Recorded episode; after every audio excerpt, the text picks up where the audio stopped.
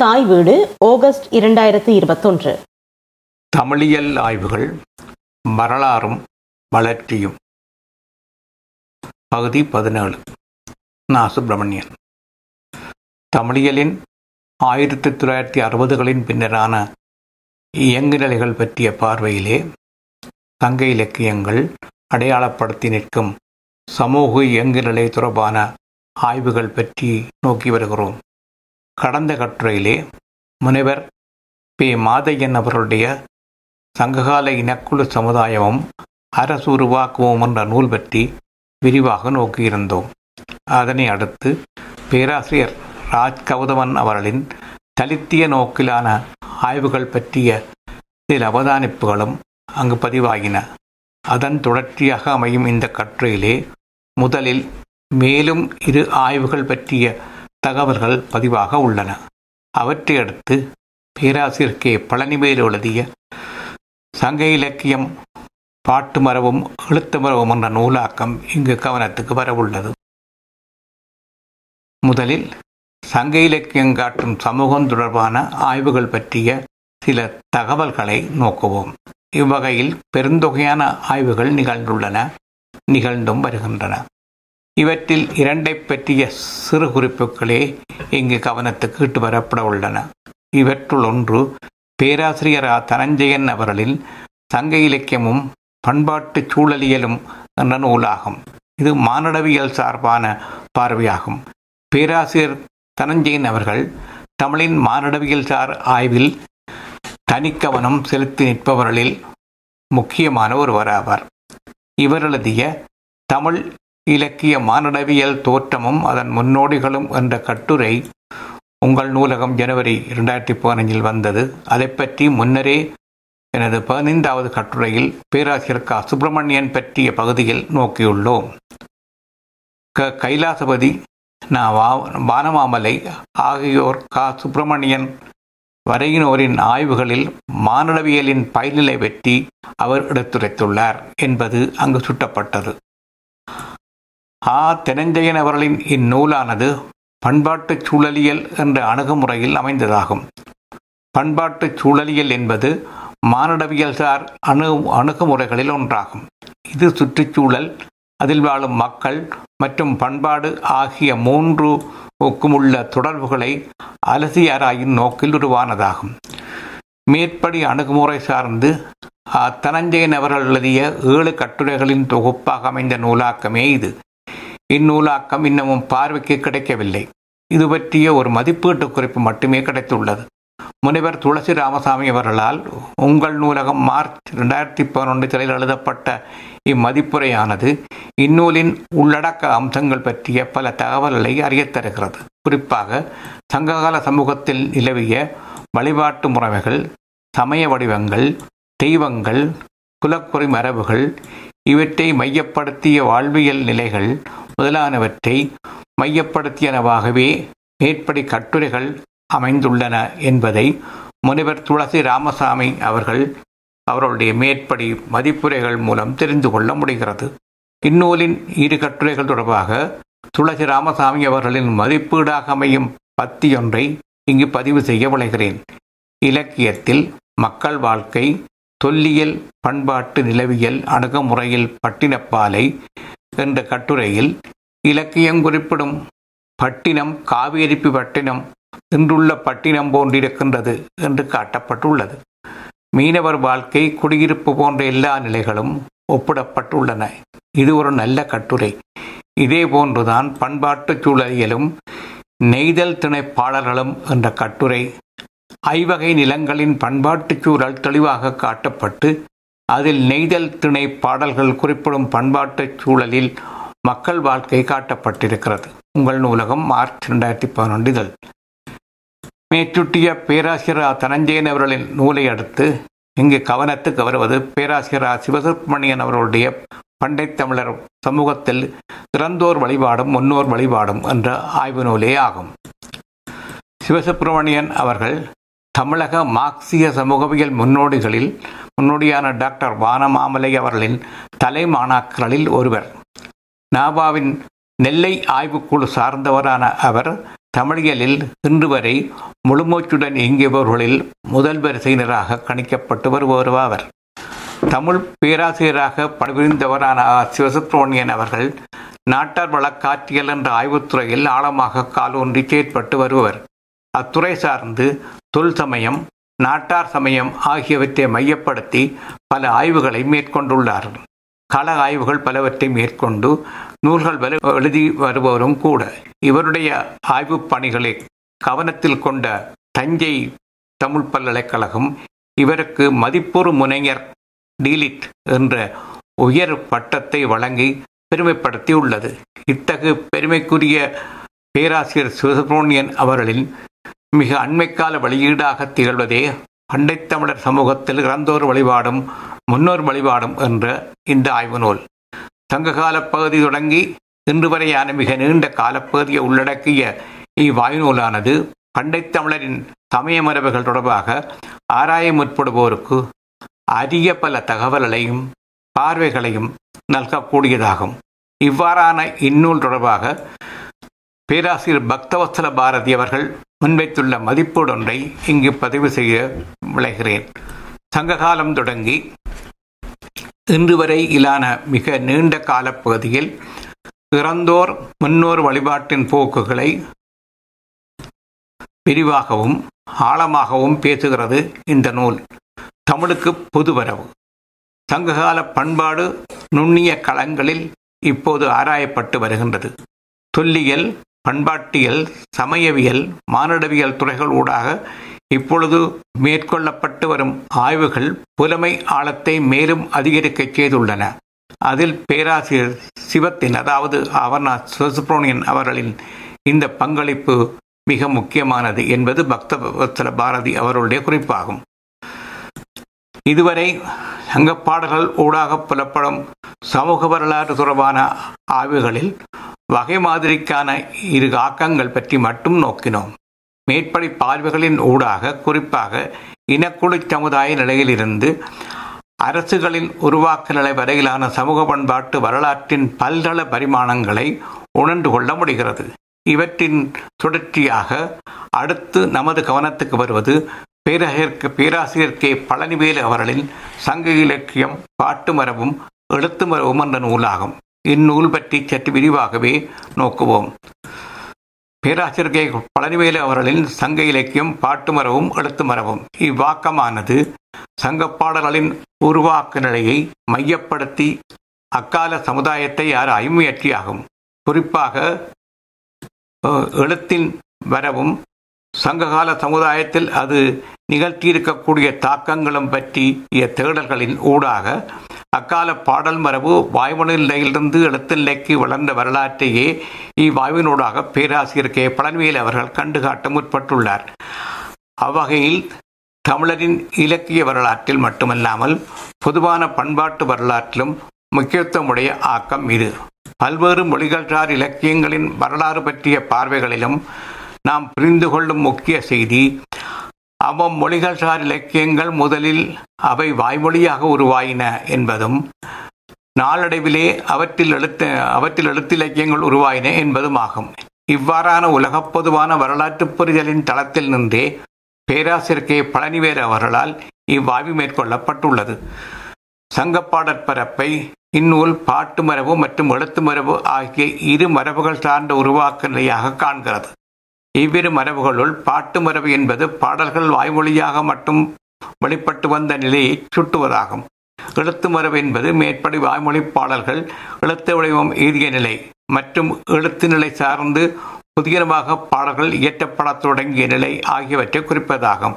இவ்விரு மரபுகளையும் உரியவாறு புரிந்து கொள்ள முற்படும் நிலையில் இவற்றுக்கு பின்புலங்களாக திகழ்ந்திருக்கக்கூடிய சமூக வரலாற்று இயங்கு நிலைகள் பற்றி திட்டப்பாங்கான பார்வையொன்றை அமைத்துக் கொள்வது அவசியமாகும். இவ்வகையில் ஏற்கனவே மார்க்சிய சமூகவியலாளர்களால் முன்வைக்கப்பட்டு வந்ததான இனக்குழு நிலைகள் அரசு உருவாக்கம் வரை என்பதான சமுதாய வரலாற்று கருத்தியலில் ஆழமாக கால்பதித்து நின்றே பேராசிரியர் பழனிவேல் அவர்கள் இவ்வாய்வை முன்னெடுத்துள்ளார். அவ்வகையில் பேராசிரியர் கைலாசபதி கவர்னா சிவத்தம்பி டாக்டர் நா வானமாமலை முதலியோரால் முன்மொழியப்பட்டு பேராசிரியர்கள் கேசவன் கா சுப்பிரமணியன் ஆ சிவசுப்பிரமணியன் பி மாதையன் ஆ தனஞ்சயன் வரையானவர்களால் வழி வழிமொழியப்பட்டும் விரிவுபடுத்தப்பட்டும் வந்ததாக நாம் முன்னரே நோக்கியுள்ள வரலாற்று பார்வை சார்ந்த ஒரு ஆய்வு முயற்சியாகவே பேராசிரியர் கே. பழனிவேலு அவர்களின் இவ்வாக்கமும் அமைந்துள்ளது. இவ்வாறான இந்நூலின் உள்ளடக்க அம்சங்களை நோக்கும் முயற்சியிலே முதற்கண் சங்கப்பாளர்களை வாய்மொழி மரபுடன் தொடர்படுத்தும் வகையில் மேற்கொள்ளப்பட்ட முன்னோடி முயற்சிகள் பற்றிய செய்திகளை இங்கு கவனத்துக்கிட்டு வருவது வரலாற்று நோக்கில் அவசியமாகிறது. மேலே சுட்டியவாறு சங்கப்பாளர்களை வாய்மொழி மரபுடன் தொடர்படுத்தும் வகையிலான முன்னோடி முயற்சியை மேற்கொண்டவர் மேலே நான் நோக்கிய பேராசிரியர் கைலாசபதி அவர்களாவர் அவரே சங்கப்பாடல்கள் வாய்மொழி பாடல்களாக உருவானவை என்ற கருத்தாக்கத்தை தமிழியற் சூழலில் ஆய்வு நிலையில் முதலில் முன்வைத்தவர் என்பதை தமிழ் ஹீரோயிக் பேட்ரி என்ற பிஐடி பட்ட ஆய்வீட்டிலே அக்கருத்தாக்கம் இடம்பெற்றுள்ளது என்பதையும் இத்தொடரின் ஆறாவது கட்டுரையிலே நாம் நோக்கியுள்ளோம். ஆங்கில மொழியில் அமைந்த மேற்படி ஆய்வேடானது ஐக்கிய ராஜ்யத்தில் உள்ள ஆக்ஸ்போர்ட் யூனிவர்சிட்டி பிரஸ்ஸால் ஆயிரத்தி தொள்ளாயிரத்தி அறுபத்தெட்டில் நூலுடையம் எழுதியது. இந்நூலின் தமிழாக்கமான தமிழ் வீரநிலை கவிதை என்ற நூல் இலங்கை குமரன் புத்தக இல்லத்தால் இரண்டாயிரத்தி ஆறில் வெளியிடப்பட்டது. தமிழாக்கியவர் தமிழகத்தவரான முனைவர் கோவே பாலசுப்ரமணியன் அவர்களாவர். கைலாசபதி அவர்கள் தம்முடைய மேற்படி கருத்தாக்கத்துக்கு ஆதாரங்களாக வாய்மொழி பாடல்களின் உருவாக்க முறைமை கட்டமைப்பு நிலைகள் ஆகியன தொடர்பான பல சான்றுகளை எடுத்து காட்டியுள்ளார். குறிப்பாக பாடல்களின் அடிக்கருத்துகள் அதாவது தீம்ஸ் தொடர்கள் அடிகள் ஆகியன பல திரும்ப திரும்ப வருதலும் முதலியன முக்கிய சான்றுகளாக எடுத்து காட்டப்பட்டுள்ளன.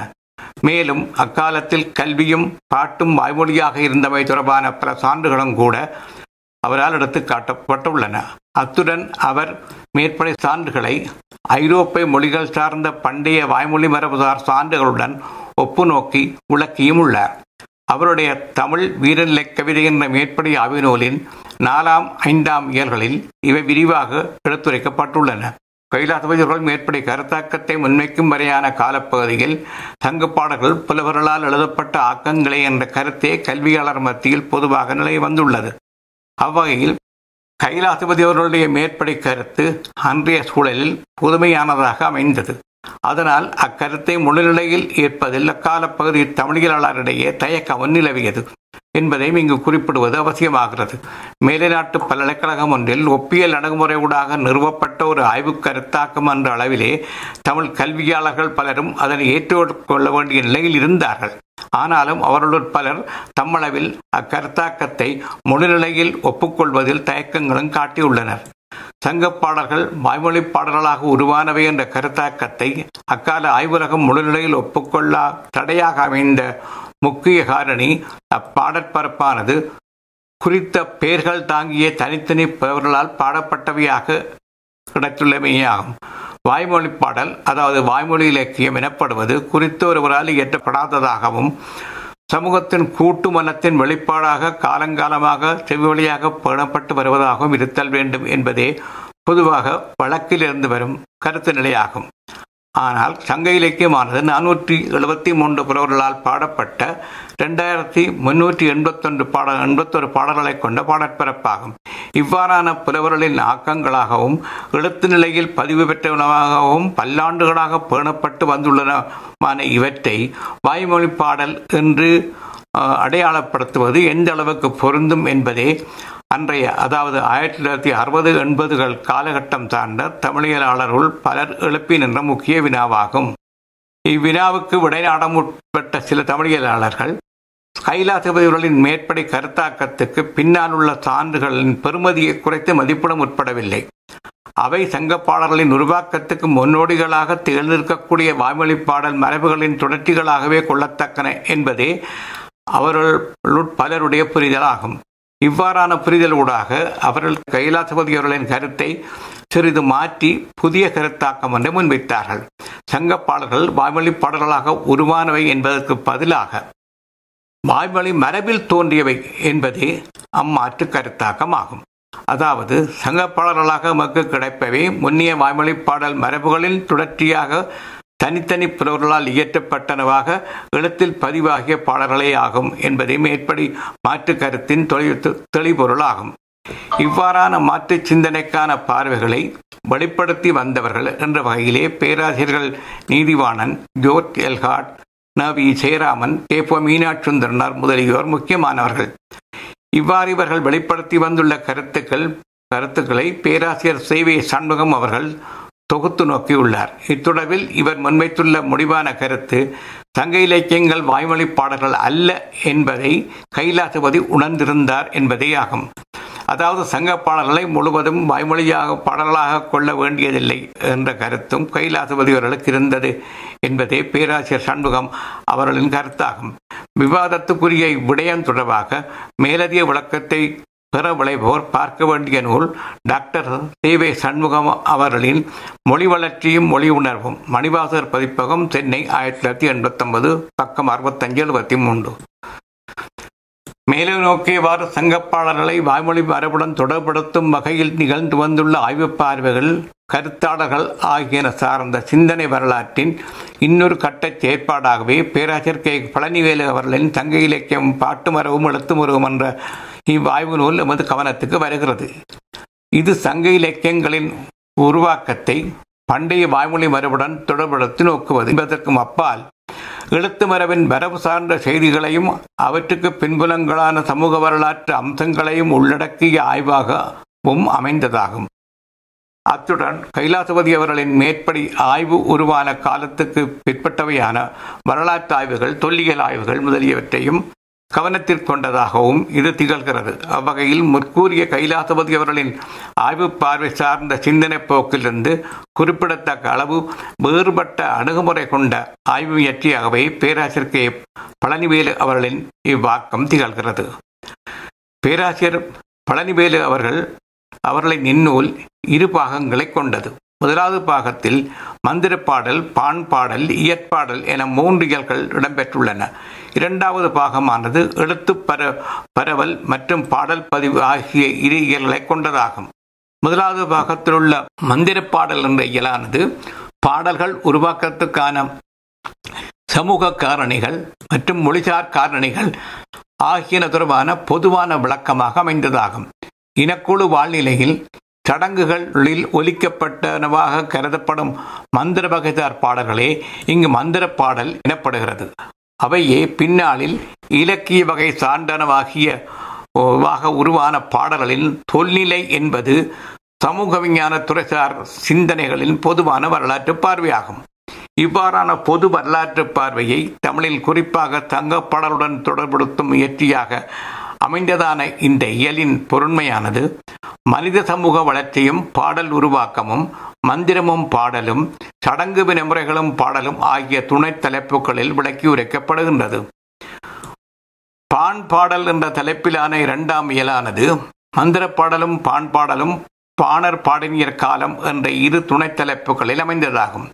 மந்திர பாடலும் பான் பாடலும் என்ற துணைத்தலைப்பானது சங்கப்பாடற் பிறப்பை மந்திரப்பாடல் மரபுடன் தொடர்படுத்துவதாகும் சங்கப்பாடற் பிறப்பிலே மந்திரப்பாடல் என அடையாளப்படுத்தக்கூடிய பாடல்கள் இடம்பெற்றிருக்கவில்லை என்பது இங்கு நமது கவனத்துக்குரிய செய்தியாகும். அப்பாடற்பிறப்பிலே புலவர்களின் பாடல்கள் மட்டுமே இடம்பெற்றுள்ளன. அவற்றில் பாணர் பாடல்கள் மரபின் தொடர் நிலைகள் என கருதத்தக்க எச்சங்கள் மட்டுமே எச்சங்களை மட்டுமே அடையாளம் காண முடியும். அவ்வாறான எச்சங்களின் ஊடாகவே பாண்பாடல் மரபின் தொல்நிலைகள் ஊகித்து உணரப்படுகின்றன. இவ்வாறு ஊகிக்கப்படும் பாண்பாடல்களுக்கும் முன்னைய இனக்குழு சமுதாயத்தில் நிலவியிருப்பதாக கருதக்கூடிய மந்திர பாடல் முறைமைகளுக்கும் தொடர்பிருக்கலாம் என்ற ஊகத்தை முன்வைத்தே பேராசிரியர் கே. பழனிவேலு அவர்கள் இப்பொருண்மையை எடுத்துரைக்க முற்பட்டுள்ளார். பண்டைய சமூகத்தில் பாடல் பாடிய மரபினை உடையவர் என்கிற நிலையில் பாணர்களை பாணர்களை மந்திர மந்திர பாடலை செய்து சடங்குகளை நிகழ்த்திய மாந்திரிகர் மதகுருக்களிலிருந்து வேறுபடுத்தி காண வேண்டியுள்ளது.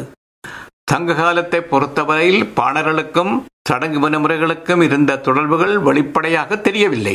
எனினும் பாணர்களை சடங்கு நிகழ்த்தியவர்களிடமிருந்து வளர்ச்சியுற்றவர்களாக காணலாம். பாண்பாடல்கள் வழக்கில் இருந்த காலத்திலேயே மந்திர இருந்திருக்கலாம். சங்க இலக்கியங்களில் பாண்பாடர்களின் வெச்சங்களை மட்டுமே நம்மால் காண முடிவதனால் பாண்பாடர்களுக்கும் மந்திரப்பாடல்களுக்கும் இருந்த தொடர்புகளை தனியே அடையாளப்படுத்தி காண இயலவில்லை. அதே நேரம் கடவுளை பாடல்கள் குழுவொன்று பாடிப்பரவும் நிகழ்வுகளை செங்கப்பாடல்கள் காட்டுகின்றன என்ற முற்குறிப்புடன் அவருடைய பார்வை தொடங்குகிறது. பாணர்கள் குழுக்களாகச் சென்று கடவுளரை பாடிப்பரவும் நிகழ்வுகளுக்கு சான்றுகளாக புறநானூறு நூற்றி அறுபது நற்றிணை நூற்றி எண்பத்தொன்பது கலித்தொகை நூற்றி நாலு நூற்றி அஞ்சு பரிபாடல் ரெண்டு முதலான பல பாடல் பகுதிகள் எடுத்து காட்டப்படுகின்றன. இதனை அடுத்து மேற்படி கடவுளரை ஏத்தும் செயல்முறைக்கு பதிலாகவே குறுநில தலைவரையும் மன்னரையும் புகழ்ந்தேத்தும் மரபு உருவாகியது என்பதும் அதன் தொடர்ச்சியாக அக்கால பாண்பாடல் மரபானது சடங்கு பாடல் வினைமுறைகளிலிருந்து முற்றிலும் பிரிந்துவிட்டது என்பதுமான விளக்கங்களை பேராசிரியர் பழனிவேல் அவர்கள் முன்வைக்கிறார். இவ்வாறாக தலைமுறை தலைமுறையாக கடத்தப்பட்டு வந்த பாண்பாடல்கள் எழுத்துப்பாடல் மரபுக்கு அடிப்படைகளாக அமைந்துள்ளன எனவும் அவர் குறிப்பிடுகிறார். இவ்வாறான விளக்கங்களை அடுத்து பான் பாடலானது மந்திரப்பாடல் மரபிலிருந்து விலகிச் சென்று விட்டது எனச் சுட்டும் அவர் அவ்விலகலுக்கான சூழல்சால் காரணியாக அக்காலத்தில் தமிழகச் சூழலில் பரவத் தொடங்கிய பிராமணிய செல்வாக்கு என்ற அம்சத்தை ஊகிக்கிறார். இவ்வூகம் தொடர்பிலான அவருடைய விளக்கம் ஒன்று வருமாறு. வேலன் இசைக்கருவிகளை இசைத்து பாடல்களை பாடியதை சங்கப் பாடல்கள் காட்டுகின்றன. பணனும் இசைக்கருவிகளுடனேயே காணப்படுகிறான். பின்னர் ஏற்பட்ட பிராமண வரவு தமிழ் வயப்பட்ட மந்திரச் சடங்கு வினைமுறைகளை பின்தள்ளிவிட்டு வேலனை பிரித்து வழிபாட்டினை பிராமணமயப்படுத்தியுள்ளது. அதுபோலவே தொல் சமூகத்தின் சடங்குடன் இணைந்த பாணர்கள் சடங்கிலிருந்து பிரிக்கப்பட்டு வெறும் இசைக்கலைஞர்களாக மட்டும் மாற்றப்பெற்றிருக்கலாம் இதற்கு காரணமாக பிராமணியத்தின் தமிழக வரவு இருந்துள்ளது. இதுதான் அவருடைய இந்த குறிப்பு.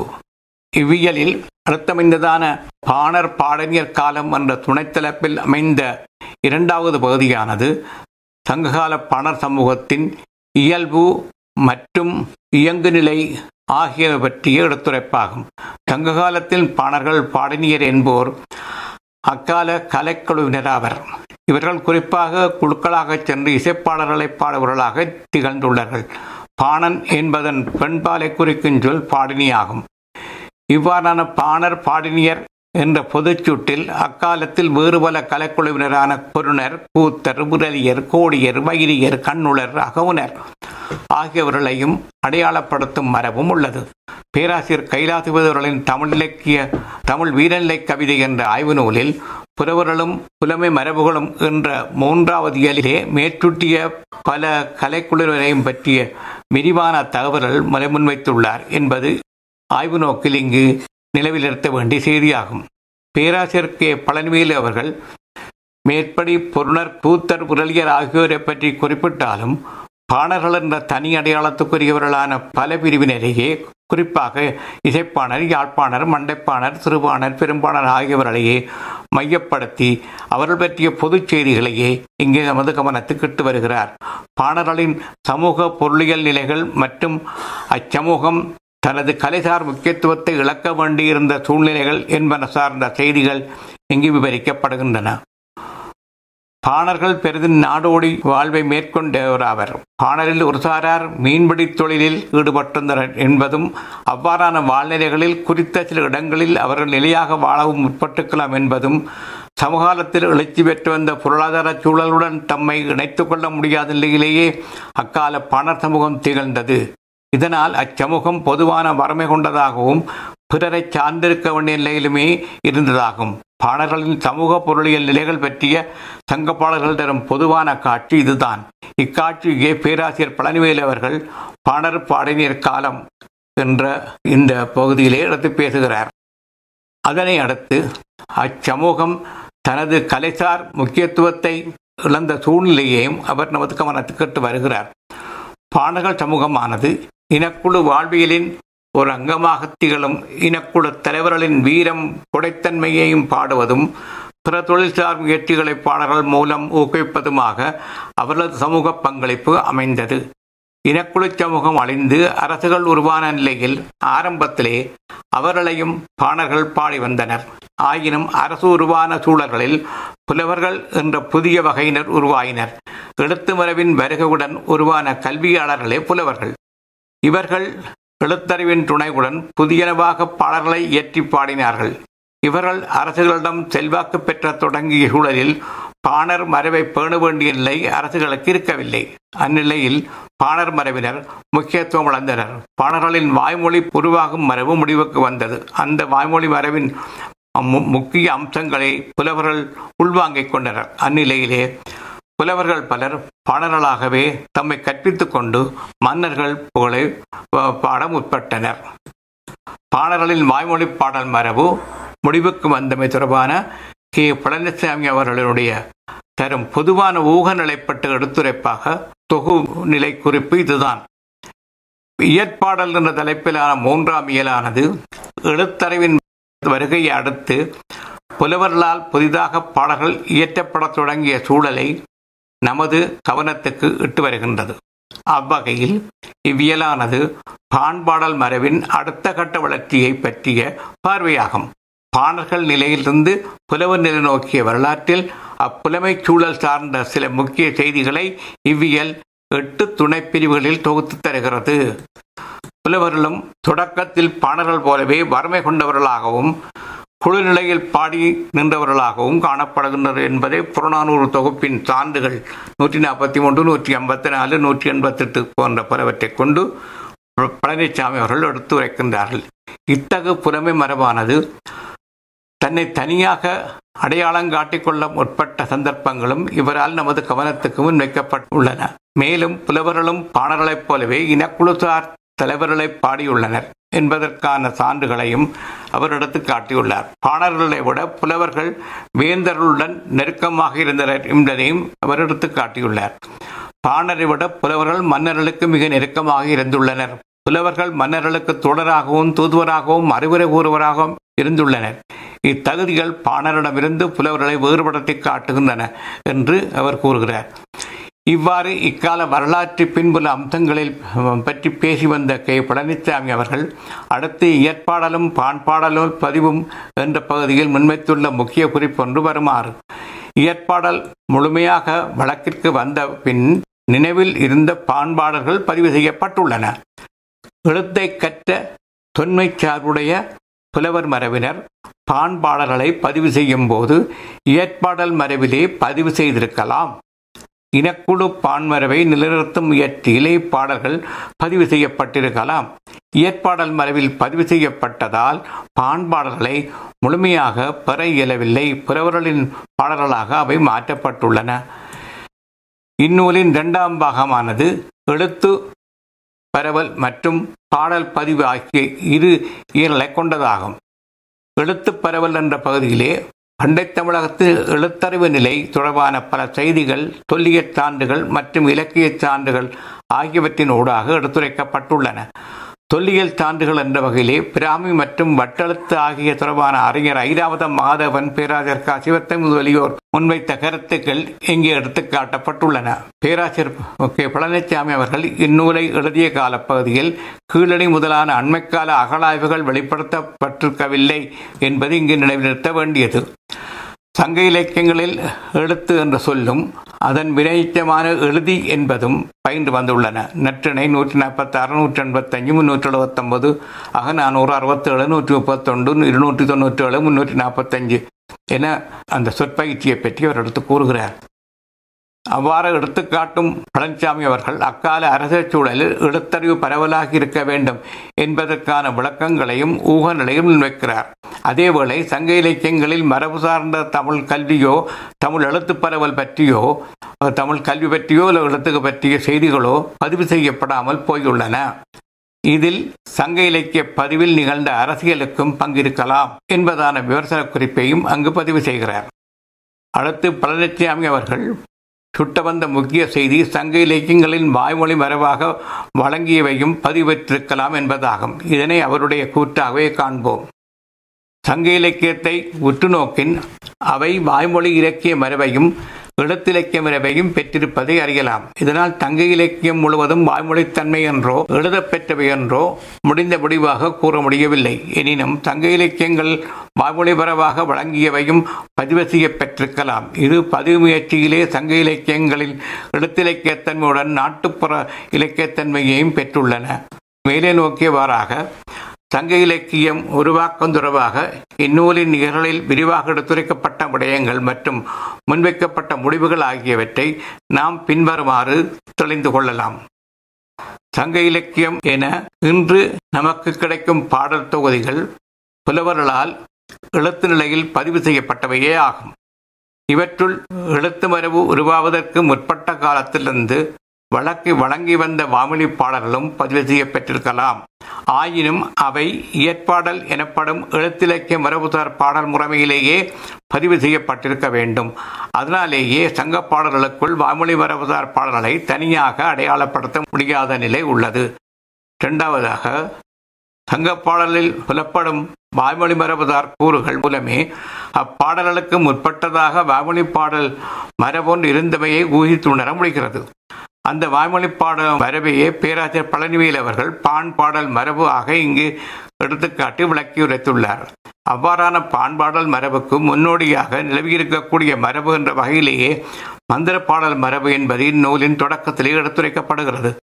மூன்றாவதாக பாணர் மரபு முக்கியத்துவம் வளர்ந்து புலவர் மரபு மேற்கிளம்பியமைக்கான சமூக வரலாற்று பின்புலங்கள் என்ற வகையிலேயே இனக்குழு மரபின் வீழ்ச்சி அரசுருவாக்கம் நிலைகள் எழுத்துக்கல்வியின் வரவு பிராமணிய செல்வாக்கு முதலானவை இந்நூலில் கவனத்துக்கு எட்டு வரப்பட்டன. அச்செயற்பாங்கு சார்ந்தே சங்ககால சமுதாயத்தை ஆராயும் முயற்சியாகவும் இந்நூல் கட்டமைதி பெற்றுள்ளது.